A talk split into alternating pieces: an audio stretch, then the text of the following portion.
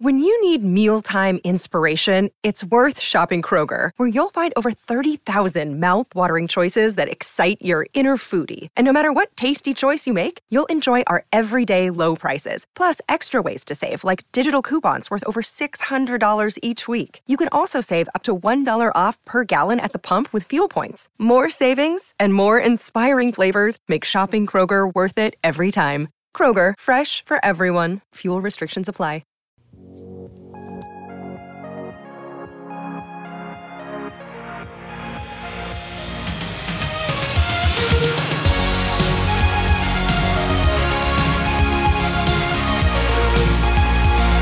Right, and welcome back. It is another edition of the uh, Sooner Scoop podcast. Kerry Murdoch here with you. Uh, Eddie Radosevich joining me as well, and we're here to talk about well, what's been going on with the team uh, recently. And uh, Eddie, uh, a lot of things going on. Big Twelve meetings have taken place. Uh, you and I spent the weekend out at uh, OU camps along with Joe Duvall. Uh, a lot of stuff with Baker Mayfield coming out of the Big 12 media days. I actually had a chance to catch up with him. You're going to hear from him a little bit here on this podcast as well.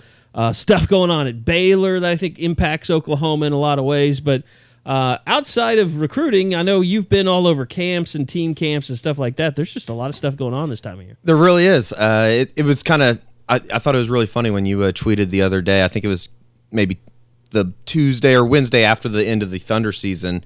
Uh, I think you tweeted something to the effect of, "You can definitely tell that it's uh, football season has, uh, or that basketball season is over with uh, with the with all the news that came out of uh, Irving last week with the Big Twelve, and then uh, the Baker Mayfield news certainly was the uh, probably the number one news story of the of the week last week coming coming down that uh, Mayfield will receive an extra year and everything that goes along with that and uh, you know it just seems like it's a really good time for uh, for Oklahoma right now with everything that's going on especially uh, if you even want to go all the way over to the softball stadium Yeah, in Oklahoma now in the national championship series there with Auburn. But it was interesting because when the Big 12 stuff popped up, I you know I don't know if I just lost track of what, or, but I think Chuck Carlton was the first one to kind of come out and report, hey.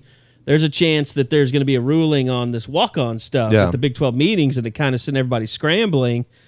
And I think I just assumed it was kind of dead. And uh, you know, I ta- when I talked to Baker uh, yesterday uh, out at OU's football camp, he was like, "Yeah, he kind of given up on it, but he knew that Joe C. and Boren and uh, Kelly Damphousse, uh, who is uh, the academic faculty rep for athletics, that they were they were working on something that they were going to present to the Big Twelve, and uh, it it I think the best thing that happened was that it failed the first day that they did it because it caused such public outrage uh, that you basically kind of are creating these indentured servants uh, in walk-ons that have no rights whatsoever to to better themselves. I don't think that the Big 12, when they came out with the decision on Wednesday, had any idea that it was going to be as big of a story as that as it ended up being. And when you get national writers on your back or writing stories about how terrible the conference is at decision making, Yeah. uh, you know, and even going back to after the uh, was it I guess the an hour or so after the decision was initially released on Wednesday that they would be. Uh, it was a split vote, five five. He wasn't going to get the uh, year of eligibility left. I think Joe C even said something about you know they're they're going to revisit this. It's going to come to they're going to still stay after it and go after it. I I kind of figured that was going to be okay. That's something that's going to happen in 2017 or maybe Yeah, even maybe two later years in from the now. year. I didn't realize that they were going to go back the very next day and yeah, and I mean, the, the, you know, for Bob Stoops and Joe Castiglione to actually issue statements after it was over, I thought that was like, Yeah. okay, they just kind of want to show everybody how pissed off they are about this, and it's there's no chance of it getting changed, and that's why they're doing this because they're just pissed. Uh, but I I don't know whose idea it was. I haven't had a chance to really talk to anybody about who came up with it, but it was brilliant to basically say, look, because it, it brilliant in two ways. One, you say there has to be a written offer of aid, uh, and then if that happens, it's it's kind of like uh, being a restricted free agent. You know, if if you're in the NBA, uh, you know, and someone wants to offer you money, and you uh, match that offer, then you keep them. So it's essentially working the same way for walk-ons. Uh, if a walk-on has interest from another university, another school, then they are allowed to um, match that, basically match that offer, give them a written acceptance of aid, they can sign it and keep them. And one, it was great because it ended up it was five to five the day before. It ended up giving them a seven to three vote, which passed the resolution or the rule. And it also, secondly, made it so there was no way that Texas Tech could argue that Baker Mayfield definitely had a scholarship offer for that second semester. Where are you at? And who? What schools do you think changed their votes in that? Because We know not Tech. You, well, I thought that was really interesting that uh, I think it was Travis Haney reported that Tech had voted yes in both circumstances the day before and uh, the revisitation of the vote uh, to make it I, seven I three. missed that, I guess. So I, I mean, I think it comes down to Oklahoma State or West Virginia because I think Texas would be against it. Baylor was probably against it. Texas would be against it because they never would take advantage of something like that. no, probably not. I mean, people would be stealing their walk ons Yeah. more than they would be stealing. Um, I don't know. Is it crazy to think that Oklahoma voted against it? that would be there's no, something. yeah. There's no way that OU voted. that would be it. something for that to finally come for out. For Kansas not to say. It made you wonder. I could see them being against it because they could use some walk-ons. yeah, Or I mean, they, they, I mean, the, every walk-on they need, they don't want people poaching their walk-on. they can't. They they were under the scholarship limit last year. Yeah. I mean, I don't I don't see how that happens, but uh, you know, at the end of the day, it's it's definitely a good thing for Oklahoma. Uh, you know, I think that we've had conversations off of this. If if how how ironic is it going to be if uh, Baker Mayfield goes out, they have a really good season, say he does win the Heisman Trophy, what good does it for him to even come back next season and use that extra year of eligibility? Yeah, and you know, I saw him on the uh, the practice field yesterday. I was kind of over uh, on his part of the field. Like th- what they do is the last day of practice. Like you and Joe, I was like, just go home. I'll go back out there because nothing goes on that last session of summer camp. They play this thing called Sooner Ball, which is essentially a way for the coaches to just be done. But they're all standing out there and stuff. So it's Sooner Ball is like a how would you describe it? Like rugby meets soccer, but you throw a football kind Yeah, because you, can't run with it, can you? Like I you can take like one. you- You, you can throw it sideways or forward. I think you can throw it backwards, but you can't. I don't know. There's no like Ford. I don't know. It, it's kind of weird. It's it's definitely not seven on seven, but it's like seven on seven meets rugby meets It's a like little bit of basketball. Twenty on twenty. I mean, it's chaos. So like everybody's around there, and and all the coach. You know, we'll talk about this in a second. But there's a lot of players that were coaching out there, and Baker Mayfield was on one team, and Jordan Smallwood was on the other. And so we were. I think all the coaches were kind of standing around that, and all the people were standing around there. So I waited it out, and it was over. And I wanted to go see if Baker would talk. And uh, first thing he said to me, he said he looks at me. He goes, "Well, you got to deal with me for one more year. They can't get rid of me." And so he kind of broke the ice there, saying, "You know, I'm probably here till 2017." Which you know, you're right. If he wins the Heisman, if Oklahoma wins a national championship, what reason do you have to stay? I mean, Defend, I guess, would be the only one. Go play at at Ohio State the in 2017. Uh, I mean, he's a guy that definitely believes in himself. So Yeah. I, I think he believes he could play in the NFL. I mean, I, I I'm sure that's his goal. It's not anything we've really gotten to, to talk to at this point. But I tell you, here, let's listen uh, to Baker Mayfield. Here was uh, our conversation that we had about uh, the the ruling in the Big Twelve. Uh, now that uh, he's got an extra year of eligibility, is it easier to come out here when all the good stuff that's happened to you happened this week? it, it's enjoyable, that's for sure. Uh, it, it's it's been a good week, so uh, it's been good for me. I mean, that's something. I mean, did you at one point did you ever just give up on the thought that you were ever going to get that? I really back? did, I really didn't think that I was going to get it back, but they were telling me otherwise. So, uh, and, and hats off to, to everybody that was working on it. I mean, Joe C, Boren, and, and Kelly Damphousse. I mean, they, they really put in the work, and they're the reason that they uh, they got the right rule uh, changed and, and for the better of all walk-ons. And, and so, obviously, it impacts me, but it's it's the right thing to do. And if the the conference and the NCAA says for the welfare of the student athlete, then that's the right thing to do. You know what was interesting to me too is you know seeing Baker out there. I mean, not saying that he doesn't he's, he's he doesn't have a chip on his shoulder, but it was kind of pleasant dealing with you know not angry Baker for once. Like middle of the summer, not in the season. He's not angry at Tech. He's not angry at, at where the team is ranked. Uh, all that stuff. It's, this is going to be the first year I think that he probably goes into a season in which he he really doesn't have a, a reason to have a chip on his shoulder. I guess people are going to say that. Uh, I guess he's going to create. They're going to create something, and they're going to have a chip on their shoulder once they get down to uh, the start of camp in August, and then the Houston game. But uh, yeah, it's going to be really interesting to see what uh, I guess what they can make up as uh, as far as a chip on their shoulder going into the season. Houston Mayor's number one. Yeah, I, guess so. I I I wanted, I I thought about asking somebody uh, out there over the weekend, like, do you have any quotes from the Houston mayor hanging up in your?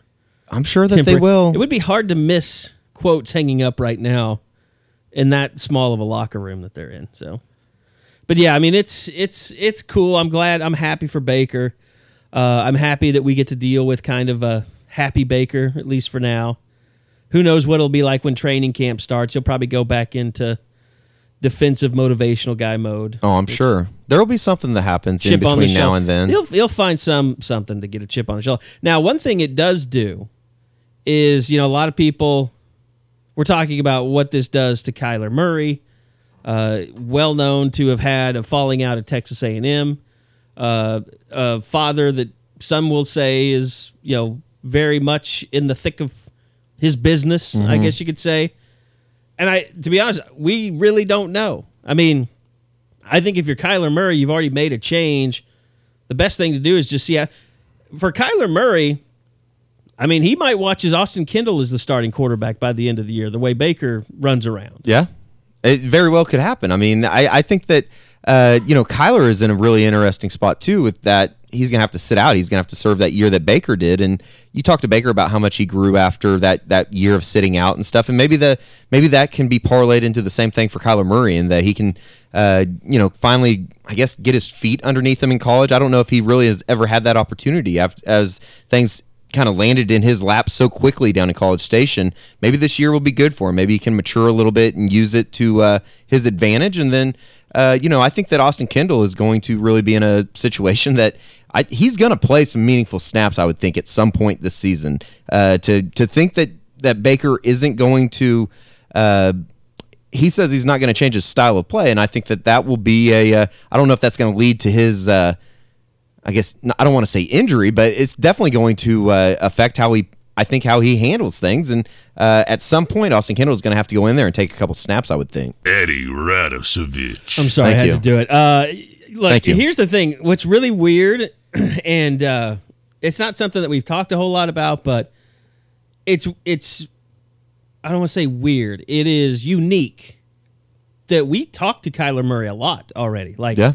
he came in here and he was media accessible, media available. When you talk to him, he seems like a very mature kid. Mm-hmm. Seems like a guy that's got his head on his shoulders. Uh, he did kind of, you know, excuse me, I got a frog in my throat. Um, he did kind of takes his take his opportunity to say some veiled things about Texas A&M and the situation he was in. Uh, so, but not really taking direct shots. It was just more like, you know, I'm in a better situation now. Yeah. Lincoln Riley is the kind of person I I wanted to play for. Uh, you know how great a coach he is, what what the system is, how it fits him, all those kinds of things. So you never know. I mean, maybe he's mad right now. Maybe maybe the coaches have had to have meetings with he and his father. I I haven't heard any of that. I don't want to start any rumors. I'm just saying things can change overnight. But from what we've seen of Kyler Murray, it would be surprising knowing that he's already going to sit out a year to uh, do anything rash uh, and just try and start over just because of this one uh, decision that's been made by the conference. And I think too at the same time that Kyler Murray, you know, any type of quarterback at this level, if he doesn't have some sense of maybe I don't want to say arrogance, but maybe a cockiness and belief in himself. Yeah, he definitely has. That, there, yeah. there, there aren't guys out there that are going to just, I guess, run away from the from a situation like this. You know, and talking about Kyler Murray and and then I guess Baker Mayfield, even with the extra year, something that ran through my head was, uh, you know, in their relationship with uh, Lincoln Riley. Does the does getting Baker back for an extra year keep Lincoln Riley around for an extra year. Depends on how the good job how how, how good, good, the job, job, offer is. Yeah. yeah. I mean, if he gets offered I'm just trying to think like, you know, Miami or something or or USC. Sorry, Baker.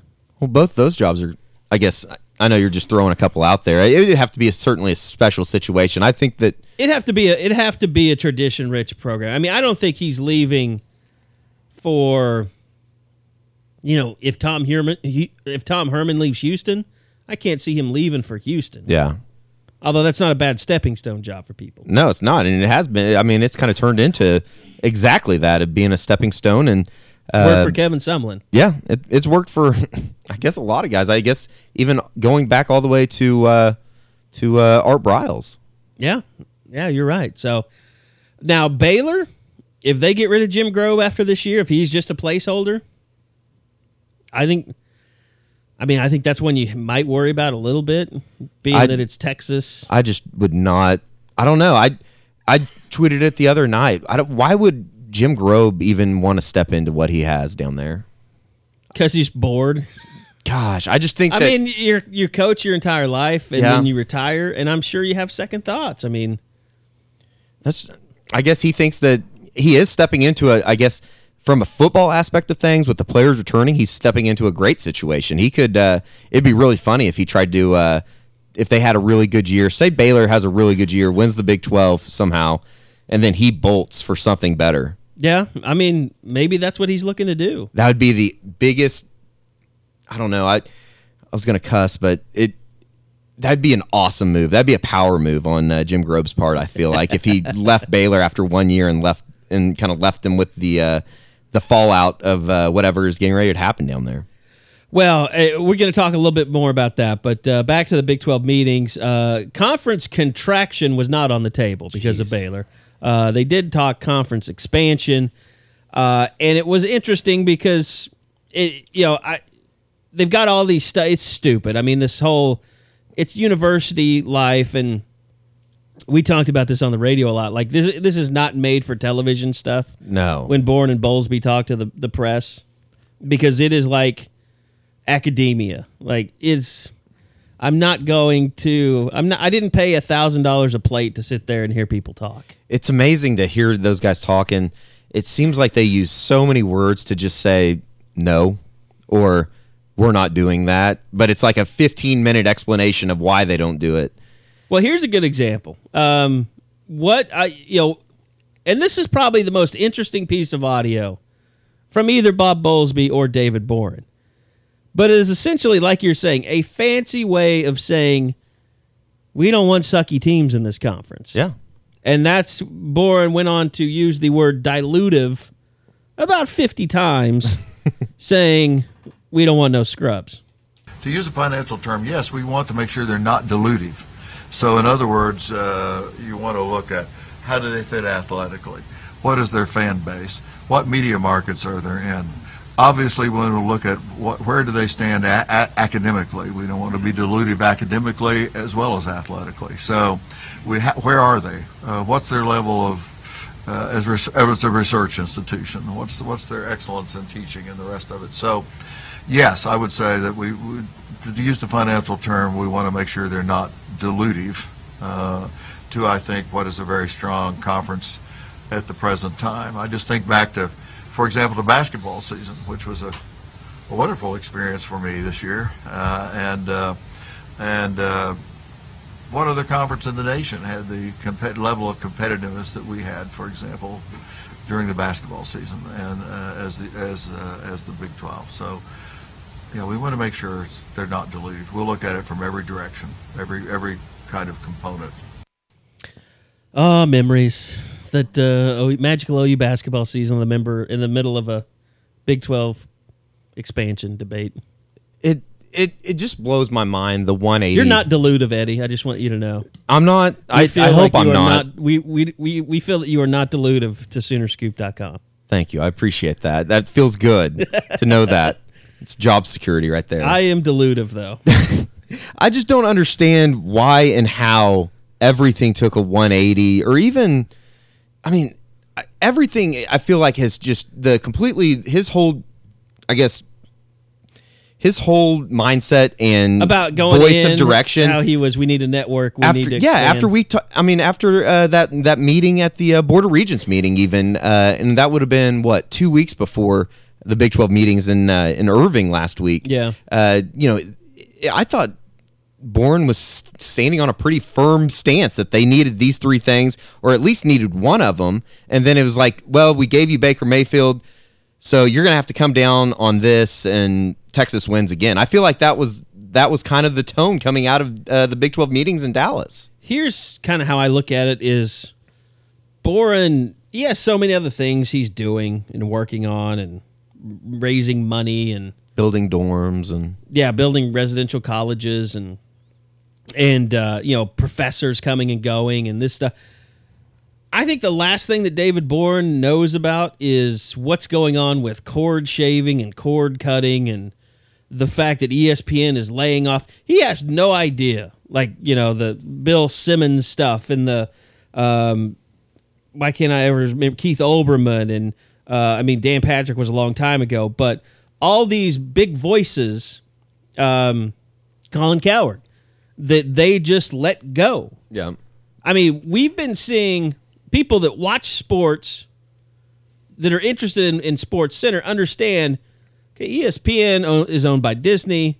Disney is making all these cost cutting moves. Watching Sports Center is so different than it used to be. We know what's going on, but Boren, he's not in. He's not in that world. They need to hire consultants to come in and say, "Look, ESPN is the bubble has burst a little bit here." Yeah. on all these contracts that ESPN was once paying all this money for, and you can't start a network anymore. The SEC was the last network that was going to start. The ACC has a deal to make a network with the with with ESPN, and they can't get it done. And they've they've been doing this longer than the Big 12. The Pac 12 is having all kinds of trouble with the Pac 12 network and distribution of DirecTV and all that stuff. I think he got into there and he, he realized, okay, I, I said all this stuff about we need a network. It's obvious, it's glaringly obvious that that is impossible now. Well, then, so what is the next direction that you take? I mean, you can't just. I mean, do you just stand pat? And then adding the Big Twelve championship game in uh, twenty coming back in twenty seventeen, uh, I feel like the the I'm not as big of a I guess I, I'm not as against the the uh, rematch, if you will, that would be in a Big 12 championship game. But where does this conference go? I mean, now that Oklahoma has made this stance, I feel like you can't go back now and just and just stand pat and where they are. I mean, you have to have, make some type of move or some type of change, or your entire fan base is going to be alienated. I mean, you saw all the tweets coming into both of us after these decisions were made. I mean, it was I would say every fit five out of six OU fans are for, or I mean, against the Big Twelve right now in any type of decision they make. You've lost the fans. I mean, that's what it comes down to, especially OU fans. I mean, and They I can- pissed off. I can understand why. Uh, here's one thing that is bad for Oklahoma, and I saw you tweet about this after they, I think they won their regional yesterday. But I mean, Louisville. Oh, you wanted Louisville, and mm-hmm. the rest of the conference didn't have the foresight to to grab them when they had the chance. Now, if you had Louisville and BYU, you're not that fine. Nobody's nobody's ripping you as being less than as a conference. But I'll say this: since you don't have Louisville, my my first option, if you're going to stay in the Big Twelve, and, and by the way, I still favor jumping to the SEC. That's that's still where I sit. But if you are going to expand, grab BYU now. Have an 11 team conference. The Big Ten did that for a while. You don't have to worry about a network. Yeah, it screws up scheduling. You have an unbalanced schedule. But so what? You're going to add a championship game. That makes more sense than having 10 teams in a championship game. It makes me. a lot more sense. What would what does the BYU network? I guess it doesn't really matter if Texas is going to have their network. Why can't BYU? I don't think their network is any anything bigger than what OU's network is. They It's they, kind of a- they fill a lot of programming on the BYU network. I've turned I've flipped over to it a couple times. I didn't even realize that they have a dedicated channel. yeah, it's like fourteen sixty something in the uh, in the channel guide, and it I would say besides reruns of Mountain West basketball games at like two thirty in the morning, you'll get your occasional uh, preacher guy from for an hour talking about the Mormon faith, and then Yeah. I don't know. It's kind of it's kind of strange, but I Oh, Well, I mean, if you're the Big 12, just let them have it. who cares? Yeah. I mean it's a national network anyways. and then have the understanding that if things change and a network comes together, then you know they'll they'll scratch it or they'll they'll envelop it into the rest of the Big Twelve network. But anyway, but if you're not going to add BYU, I say just stay where you are at ten, and let's see how things shake out, and let the grant of rights get here and pass, and then you either jump conferences or you steal an Arizona or an Arizona State That would be interesting. I or a Florida State or a Clemson. there's I, I just don't see any way that the Big 12 can go out and add a uh, I guess Central Florida was the big talk this morning. I that- don't want any of that crap. I mean that sounds it just doesn't I don't sound want Memphis. No. I don't want Houston. I Just still don't pat. I still don't understand the Houston thing. I there has to be some kind of angle that I feel like Red McCombs is taking in in calling out the Texas athletic director and saying that they're dead wrong and and I I just I don't understand the infatuation with with Houston and how bad it would be for Texas for Oklahoma if they were to enter this conference. I mean, you were taking such a big hit, I think, recruiting wise, if you add a school like Houston that uh, it's it's I think it's a can of worms that you don't want to even get close to. Well, let's face it. If if Baylor falls off, like there's a chance that they could, Yeah. they are back to being in a stadium that nobody goes to. Yeah. I mean, I very much grew up in the day and age where every game in Waco there were more OU fans than than Baylor fans. It's just like going to Lawrence right now. Yeah. It's no different. That's what it was like at Baylor. They could easily be back there. Now, Houston, they're the same type of team. Nobody I mean, you've seen the stadium at TCU when they play Kansas Yeah, there's nobody. nobody goes to those games. We don't is a Big 12 I say we. The Big 12 does not need to add another TCU and Baylor. That that's just turning it into the Southwest Conference again. That would be I think that'd just be the the worst option. And I've been pretty adamant in saying that it will never happen. Houston will never join this conference with Oklahoma in it. No, and I don't think I don't think Texas wants that either. Well, Texas doesn't want that either. Now, Texas Tech probably doesn't care because they're not really that big into Houston, but S- but TCU I guarantee doesn't want that. No. So, anyway, well, that's uh, Big 12 meetings happened this week. Uh, also, over the weekend, we were out at the uh, Bob Stoops football camps. Uh, it was, uh, God, it was like 80% humidity. It was, I'm so old and fat. Every About year, killed me every one. year that thing comes around. It's kind of like the uh, RCS Dallas camp. It's always windy and cold in Dallas during the uh, the rivals camp series It there. is, yeah. In reverse, or I guess in opposite, uh, the OU summer camp. It always It's is humid. It's humid. It rains a little bit, and it just I don't know. It, it seems like it's worse and not not the camp, but the weather is worse and worse every year. Well, Josh and Joe are going to join us uh, for some recruiting podcasts. We're heading down to uh, Atlanta this week for the five star camp. Uh, we've got OU satellite camps, OU elite camp coming up tomorrow or Wednesday. Then Thursday, uh, the Dallas uh, satellite camps will be going on. You guys will be down. I'm flying to Atlanta on Wednesday to uh, get there a little early for the five star challenge. But, um, you know, there there are the OU camps going on right now, and we're going to cover you know all the camp stuff and some podcasts to come. The team aspect of it that that I wanted to talk about was just that the OU players once again were out there working. Uh, we were able to kind of break a little something, and that Michiah Quick was working as a defensive backs coach. Uh, I just went up to Mike Stoops and I was like, "Dude, is that you know, does he play for defense now?" And he's like, "Yeah, he's our cornerback now." It's like we're gonna try. Now I did talk to Kerry Cooks a little bit, and you know just kind of pick his ear about what he thought about the move. And uh, I said, "Hey, I mean, Michiah Quick is out there coaching like he's been a, a de- you know defensive back for a long time." And he was kind of like, "Yeah, we'll see. You know, it's real easy to teach kids how to do it. We'll see if you can do it in a real game." So uh, they're pushing him, and you know they're they're I think a little curious to see how he takes to it when the when the balls start flying in the air. And yeah, I mean, you got to admit, the end of the spring game, he was one of the stars at receiver. I think a lot of people were Yeah. like, okay, maybe that's maybe that's a guy. I mean, he's highly recruited. I think athletically, he's got a little bit more than Jarvis Baxter does. A little bit more speed, a little bit more quickness. People were kind of hoping he could become this slot guy that, that could be a, a better a bigger weapon for this offense, but I don't know. I mean, maybe it's PJ and Bonasaur. Maybe it's Dakota Austin. Maybe it's you know Antoine Stevens, but they felt like they needed another cornerback for some reason. it it seems like they are really they were really really impressed with Antoine Stevens. He was that guy that uh, I think Zack Sanchez brought his name up after pro day. He was a guy that uh, you felt like took a lot of strides in that area. And uh, you know, going back to Michiah and him playing cornerback.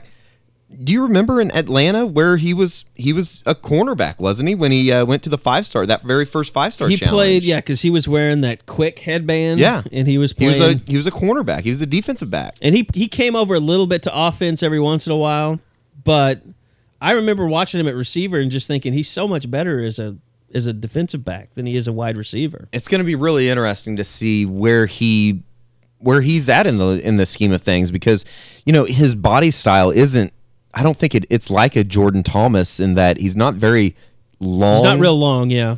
Uh, but I, I mean, he's obviously athletic enough to play either side of the ball. I think that he just needs to find a home. I mean, this is kind of the put up or shut up year for him because you, uh, you get into your junior when you start getting into that junior year and you're not producing, you almost get lost in the shuffle. You become kind of a Stanvon Taylor has, and so uh, it's going to be really interesting to see how he kind of gets his.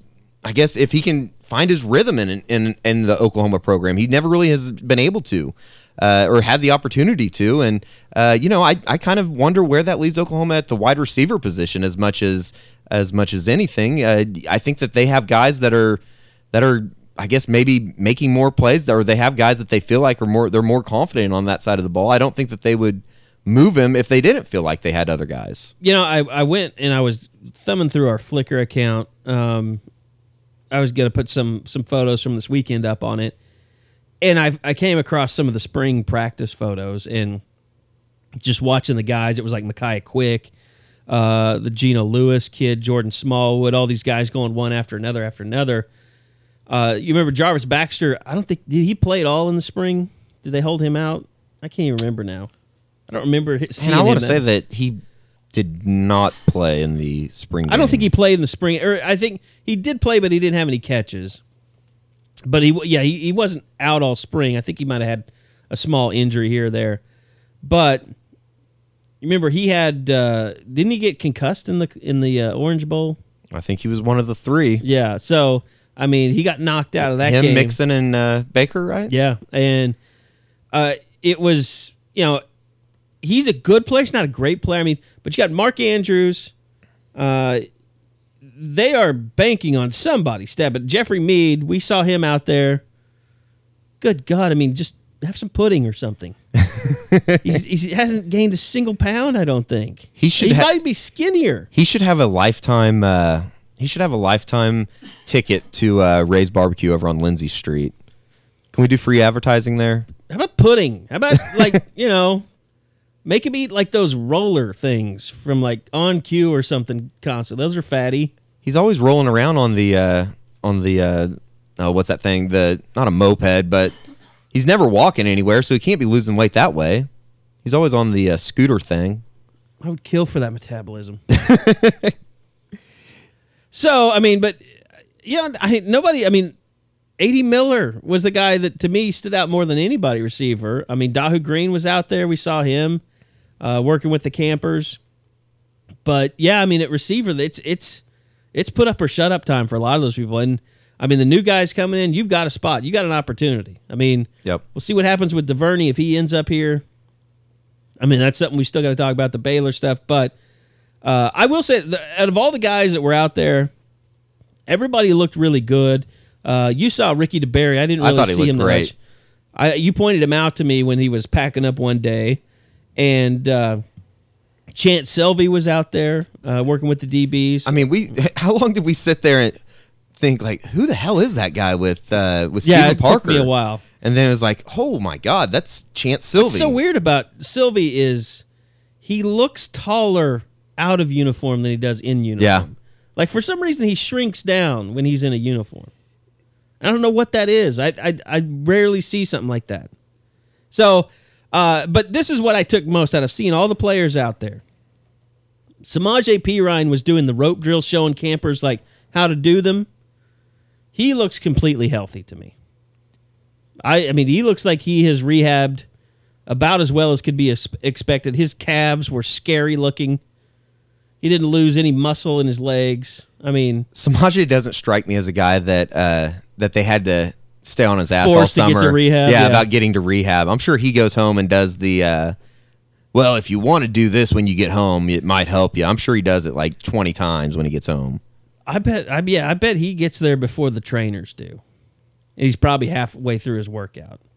it would not surprise me. But he looked good. I mean, he he he looked hundred percent ready to go for summer workouts. I don't think I don't think that they'll miss a beat there. I think the only guy there is really to worry about with summer workouts is Charles Walker Yeah, with And- his wrist injury because I think that's going to set him back, and he won't be completely healthy and cleared probably until right before camp or right after camp starts.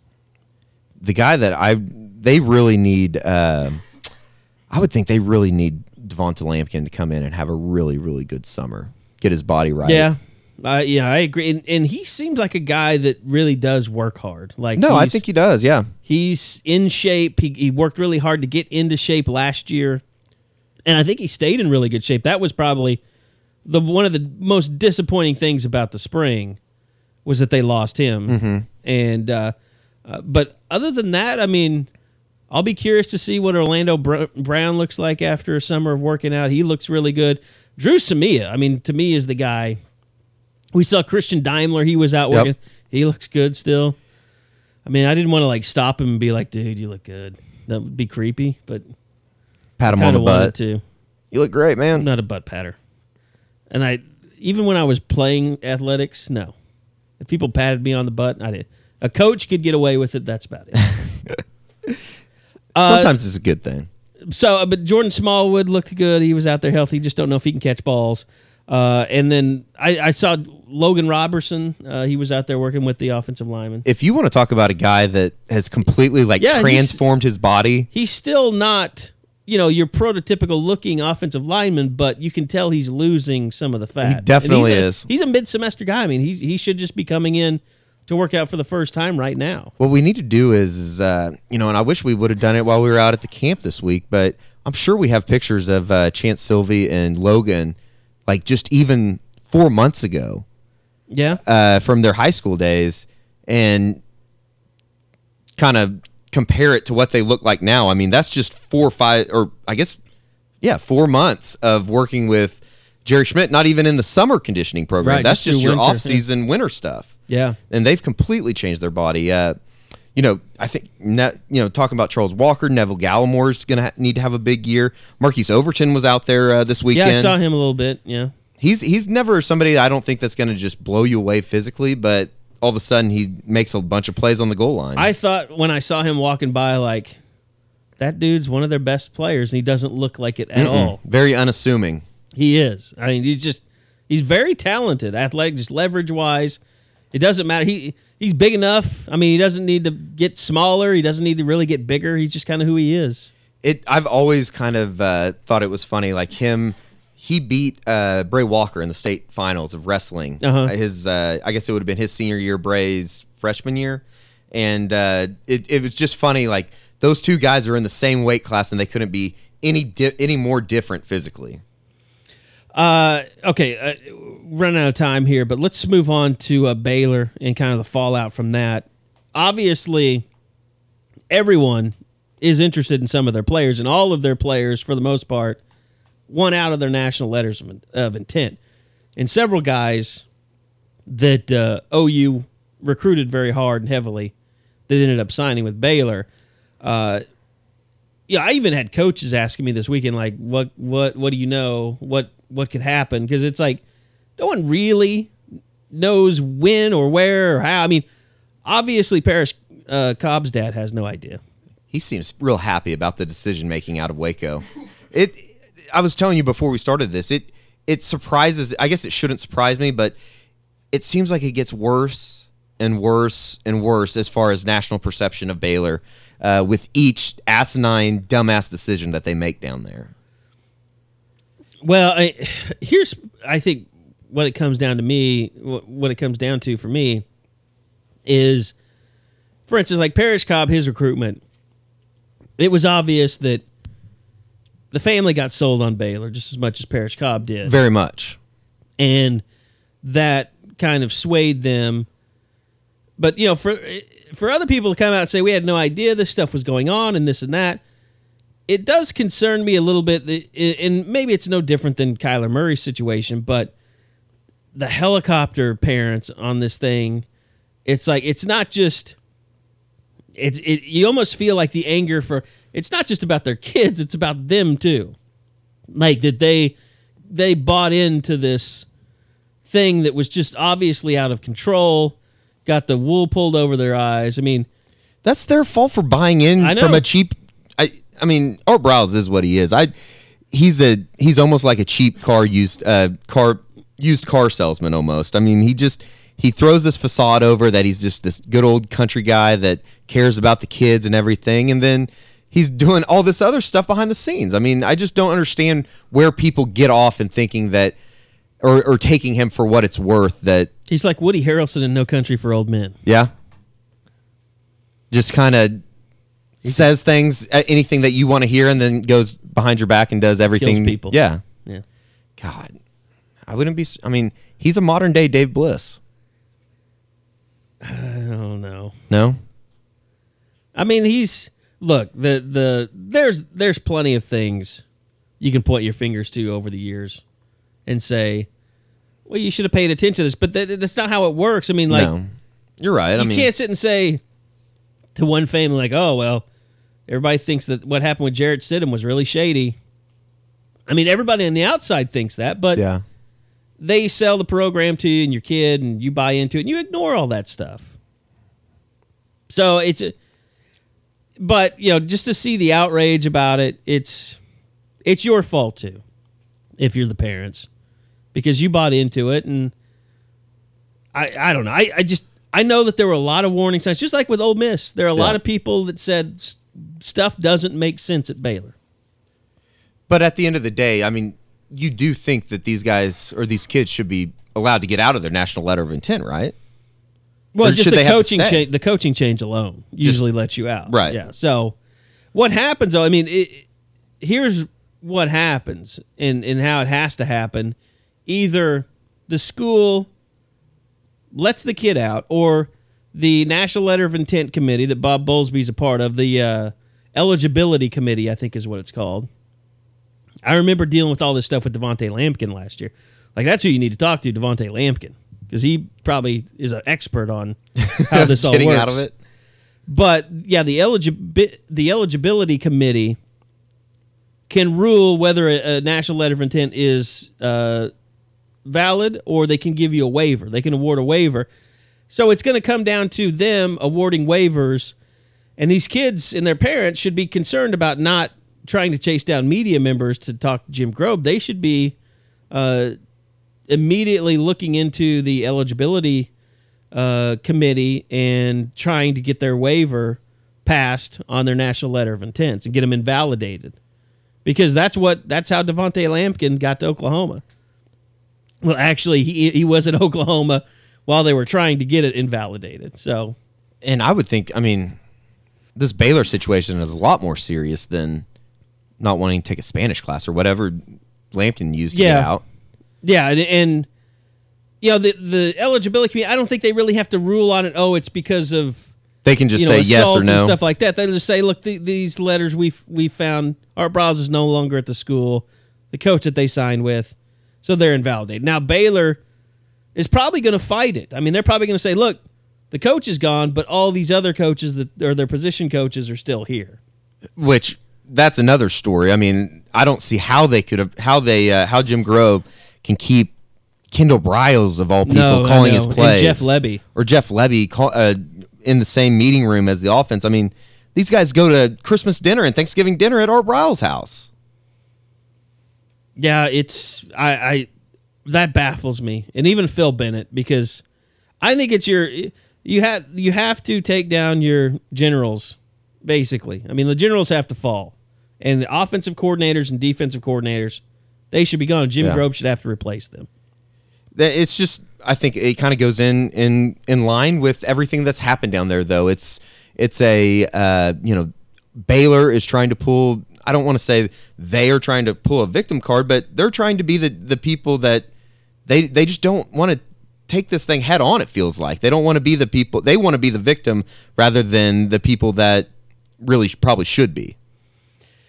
Yeah, and that's the sad thing is that you know what the hardest part for Baylor is yet to come, which is getting sued uh, in federal court by rape victims and having uh, charges brought up against you from the uh, Department of Education for not uh, you know following Title IX guidelines. I mean, the worst is yet to come for them. Football, all that stuff is just just the stuff you're going to see in the papers, but there's some really bad stuff getting ready to happen to Baylor. it, seems like the um, for the most part unfortunately it seems like a majority of baylor fans feel like you know we've they've done this this and this by firing Briles, uh, getting rid of the chancellor uh, ken starr and they've done all this stuff.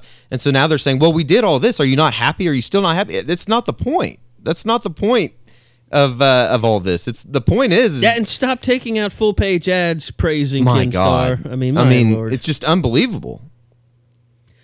All right. Well, uh, there is no controversy in the spring for Oklahoma spring sports because now Pete Hughes is staying on at baseball, uh, which I think a lot of people that is thought. a controversy I guess a lot of people thought a month ago he was definitely on his way out.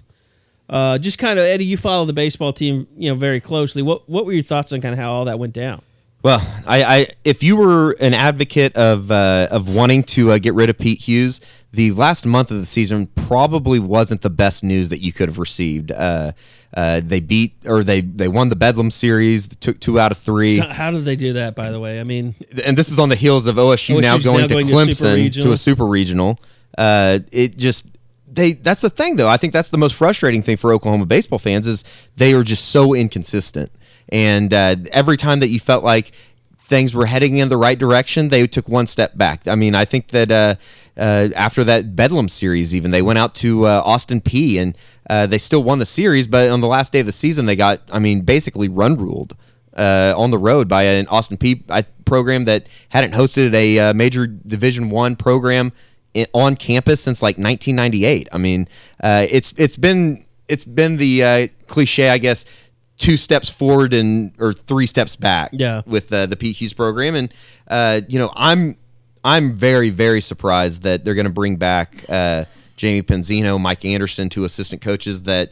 Uh, have been with Hughes since he got here. Yeah. and uh, it's I mean you you're going into next year that it's a big season. I think that uh, having as many freshmen as they did, uh, I think they started three at least three freshmen in uh, nearly every game this season. I think that was a big thing for Hughes. He's finally getting some of quote unquote his guys in. But then again, you look back at uh, last season and they uh, had 11 guys drafted and didn't even sniff the NCAA tournament. Did did Pete Hughes really misevaluate Cody Thomas a year ago, or, is, or did he come along because he did quit football and fo- and concentrated on baseball? I Because I it- mean, he wasn't great when this season started, but No. he became their best player by the end of the year. I think it was just a matter of him getting at bats and getting into the uh, getting the lineup, getting in the lineup, and But he had I- I twelve at bats a year ago, right? yeah, that's it. So yeah, I think it probably was a little bit of a misevaluation by Hughes. I mean, he probably should have should have played more. I mean, it- Let me ask you. Do you think Cody Thomas, wherever he gets drafted, he just goes, I would. I mean, just get out of here? I don't. I don't know how close he is to graduating. Yeah, that's probably a good question. I know that. Uh, And, well, the other thing is like, what happens to his ride? Like, I'm sure he was on still on a full football Yeah. ride. But if you're if you're Pete Hughes, you have to offer Cody Thomas whatever he wants to come back, don't you? I would think so because I would think that he would have to. I mean, can you transfer over a scholarship? I mean, I know Well, you Bob wouldn't be getting doesn't a want that 85 ride. on his. No, And if he's not coming back, hell no, he's not keeping that scholarship on football. It's not like can you though? From an NCAA standpoint, can he be dropped by football and then be put on some type of baseball scholarship? I would think that you have to if he's not playing football anymore. I just don't know if that's. I mean, even legal I'll I'll that's something I'll definitely want to check into. because you know, I and I think it's probably interesting where he's going to get drafted. I mean, he he- ended his season about as well as you could. I mean, Yeah. Just hitting everything. I He, think he, won. hit. He's the reason they won Bedlam. Yeah. I mean, I think he hit 470 or 480 the last month of the season. Uh, you know, I think that he probably has some things to come back and work on in the outfield. I don't think he's the most polished outfielder. Uh, he has a really, really good arm, but I mean, there were a lot of balls that were hit out to him that he misplayed or took him took a Oh, wrong yeah. angle at him and stuff. So he has a lot. He has a pretty long ways to go, I think, as far as uh, becoming a more complete baseball player. It would definitely be a big, big help if they could, and you know, somebody that will be joining the baseball program next year that. Uh, will be very an, a very interesting addition. Kyler Murray? Be Kyler Murray. He's Yeah. going to be playing next year uh, on that team. So you know, I think they're they're getting ready to take a pretty big hit though. Uh, with uh, Sheldon Neuse is going to get drafted. Uh, I would think decently high. He's going to be gone next season. Uh, you know, Alec Hansen's going to get drafted by somebody, And even though probably he, go, even even though he can't throw a strike, he's going to get drafted still very very high. Hey, Garrett Richards is in the in Major League Baseball, even though I think he has. Does he have Tommy John surgery again? something like that, or maybe up? a knee injury or something. He had no, he had the knee injury last year. I think he is having Tommy John now. Yeah. but I mean, he just signed a huge deal with the Yeah. Angels coming out. Which is great for him, but it's not like you saw him like being a you know a star pitcher. No. or even in somebody's top rotation coming out of college. I mean, the guy started opening day for the Angels. It's uh, it's it's going to be really interesting. It's a it's a huge year for Pete Hughes uh, coming into next season, and I think that you know there's obviously only one option that they can make for him to come back for a fifth season, and that would be making the NCAA tournament. You I'm can't get- you can't miss four years of, of at Oklahoma and uh, expect to come back. I'm gonna get drunk and go rip out that carpet mound. It's so bad. It's so so bad. I thought I I thought I was. Any Sooner scoopers want to go help me rip out the carpet mound? I'll pay the fines. I'd probably be two more people than were at the ballpark all year. All right, well, and then softball tonight coming up, uh, and, and we'll get this podcast up tonight. But uh, I, boy, Patty Gasso, She's the goat. what she is doing. I mean, 30 games in a row now. They've won for this 30 team. games in a row. 30 games in a row. OU ended the OU baseball team. I think was 30 and 27 and one this year. But I mean, freshmen and sophomores up and down that line. What's scary is if they win this thing, Dynasty. they Can are you have the a number Can you have a one softball team. dynasty? They are. They have sophomore pitcher Paige Parker's been fantastic, but their entire infield uh, is either freshman or sophomore. You got uh, Nicole Pendley. I, I mean, my God, um, they got the new Lauren Chamberlain. I mean, Shay Knighten is fantastic. Yeah. How how much uh, do you think this is going to turn into a uh, Big 12 SEC thing tonight? I don't think much. I mean, Oh, I want it to be a lot. big. I mean, OU has already knocked out two SEC teams, That's true. and there's only one left out of four. So, It would be very interesting. I I would think. I think mean, that to me, Auburn.